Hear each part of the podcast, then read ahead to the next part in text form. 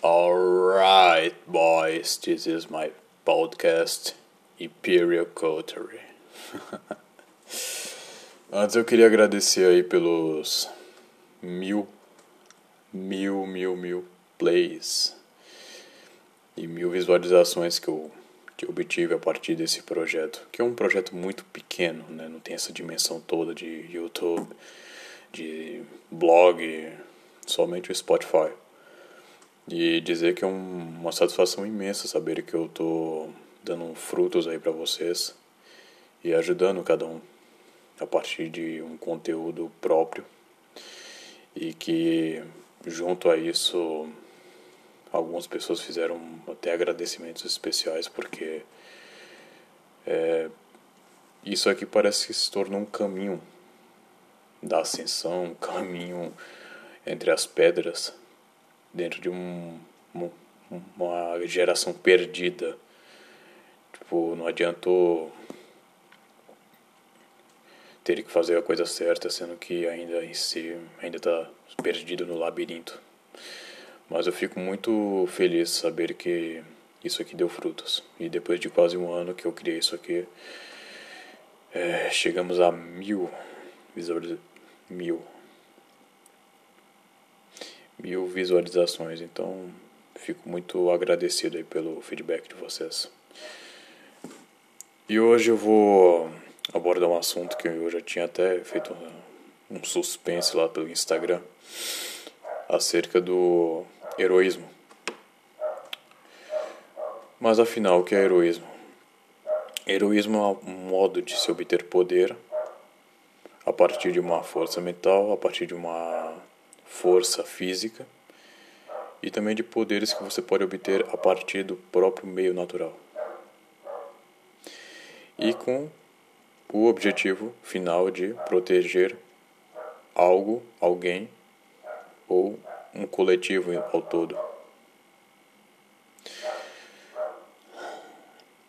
Isso aqui a gente vai ter uma base mais pelo Yukio Mishima, que é um dos autores japoneses mais importantes pós Segunda Guerra Mundial, que é um, um literário e diretor de filmes que foi muito muito injustiçado pelo próprio país, no entanto, ao mundo foi alguém bem importante.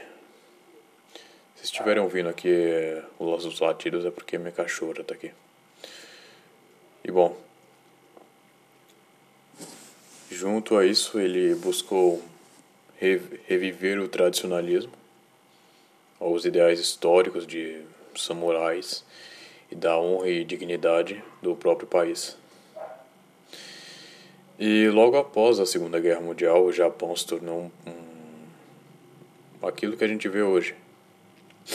Um país basicamente moldado ao materialismo e se afastou bastante do do meio espiritual. E o que isso dentro de uma sociedade é uma coisa doentia. Porque acaba que o, o indivíduo perde a sua noção de, de coercitividade e acaba enlouquecendo. Ou seja, ele pode cometer um suicídio ou então algum atentado. Porque ele perdeu a noção de identidade dentro da própria sociedade. E a exigência dele acaba que o torna ele cada vez mais fraco. Dessa forma, o Mishima buscou reviver isso de modo que pudesse trazer ao país a identidade própria. Não é uma identidade artificial que a gente tem aqui no, no Brasil, que é um país ao qual se desvaloriza pela própria história e entende que é, o materialismo é, acima de tudo, a coisa mais importante, diante de uma, uma coisa muito doentia, que a gente vê desde 1789, ou até antes disso, muito antes, inclusive.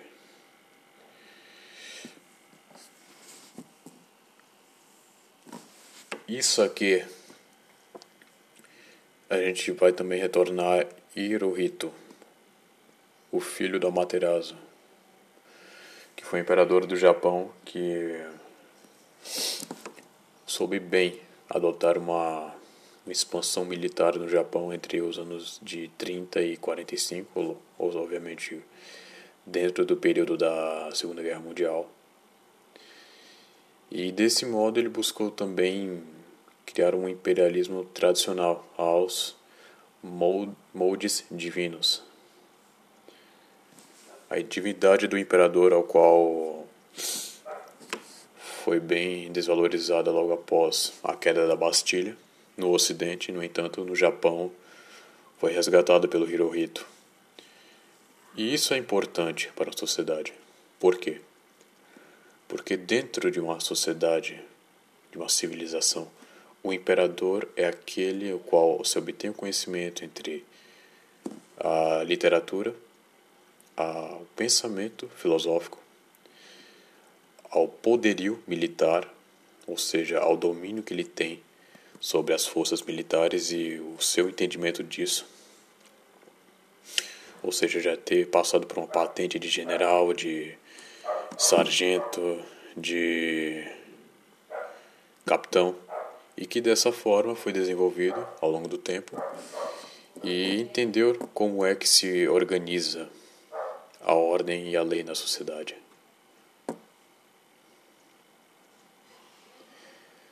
Logo, temos o que? O heroísmo. Ao modo que você tem o poder diante de um coletivo, você sabe bem utilizar. Desse modo, você tem que a fazer que a sociedade se mantenha até o período que a civilização se venha a decair. Porque isso é normal dentro de, de qualquer civilização, seja ela romana, seja a civilização otomana, as grandes civilizações que tiveram na, na humanidade ele se decai ao prazer.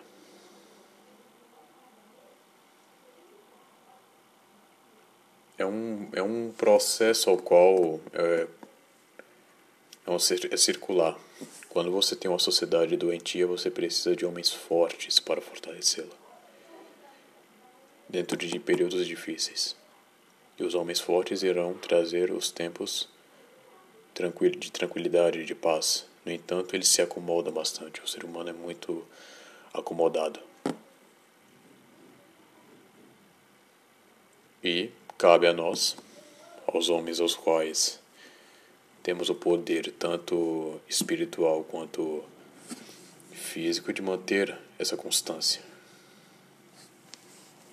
Mesmo que ocorra uma, uma degradação, ainda assim também se faz necessário manter algumas bases para que elas não se intensifiquem mais e acabem, e acabem transformando a sociedade doente. Por exemplo, o que você vê hoje em dia, a partir do próprio liberalismo,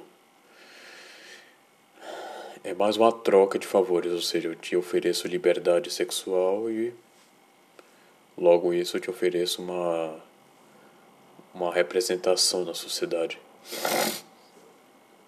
Pessoal diz que isso é a queda do Ocidente. Não. Isso aí faz parte da própria cultura. A cultura ocidental e junto a isso a cultura oriental. Mesmo que a cultura oriental ainda se mantenha em alguns pilares, eles são reféns do prazer humano e também do próprio prazer sexual.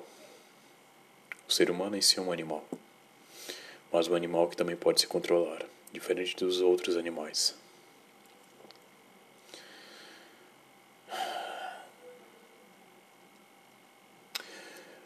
Uma sociedade fraca é mais demasiada por homens fracos, ou seja, a democracia tornou uma negatividade dentro da própria sociedade perante a política. Porque subentende que o valor material o valor do status quo é muito mais importante do que o valor espiritual, do que uma transcendência espiritual. E muitos deles se desesperam. Porém, outros entendem a, a condição que então estão, para que logo ainda se mantenham vivos perante a Deus.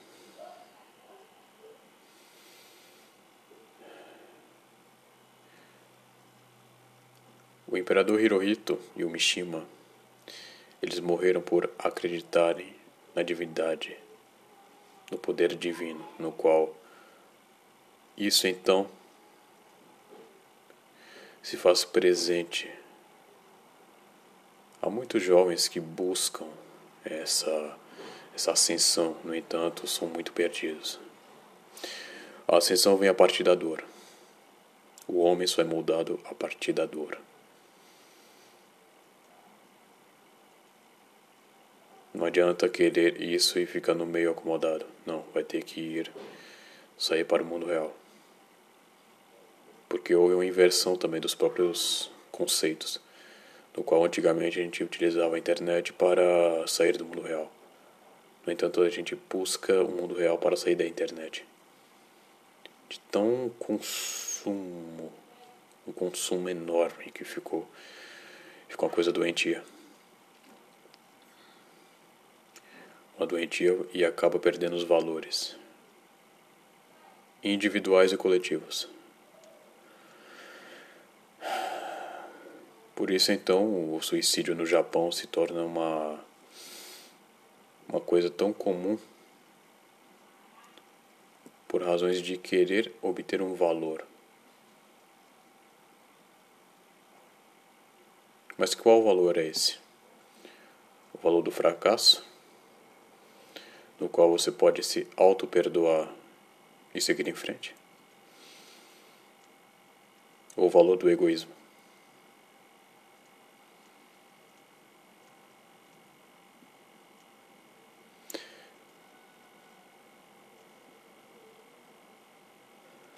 Pois então, não temos os heróis.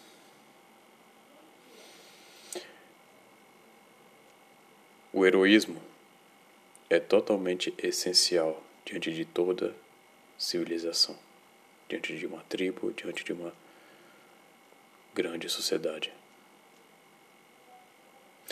Basta observar, junto a isso, a a cultura gaúcha, que então valoriza os heróis. Por mais que tenha a condição de perca diante de uma batalha, subentende que eles se sacrificaram para o seu povo.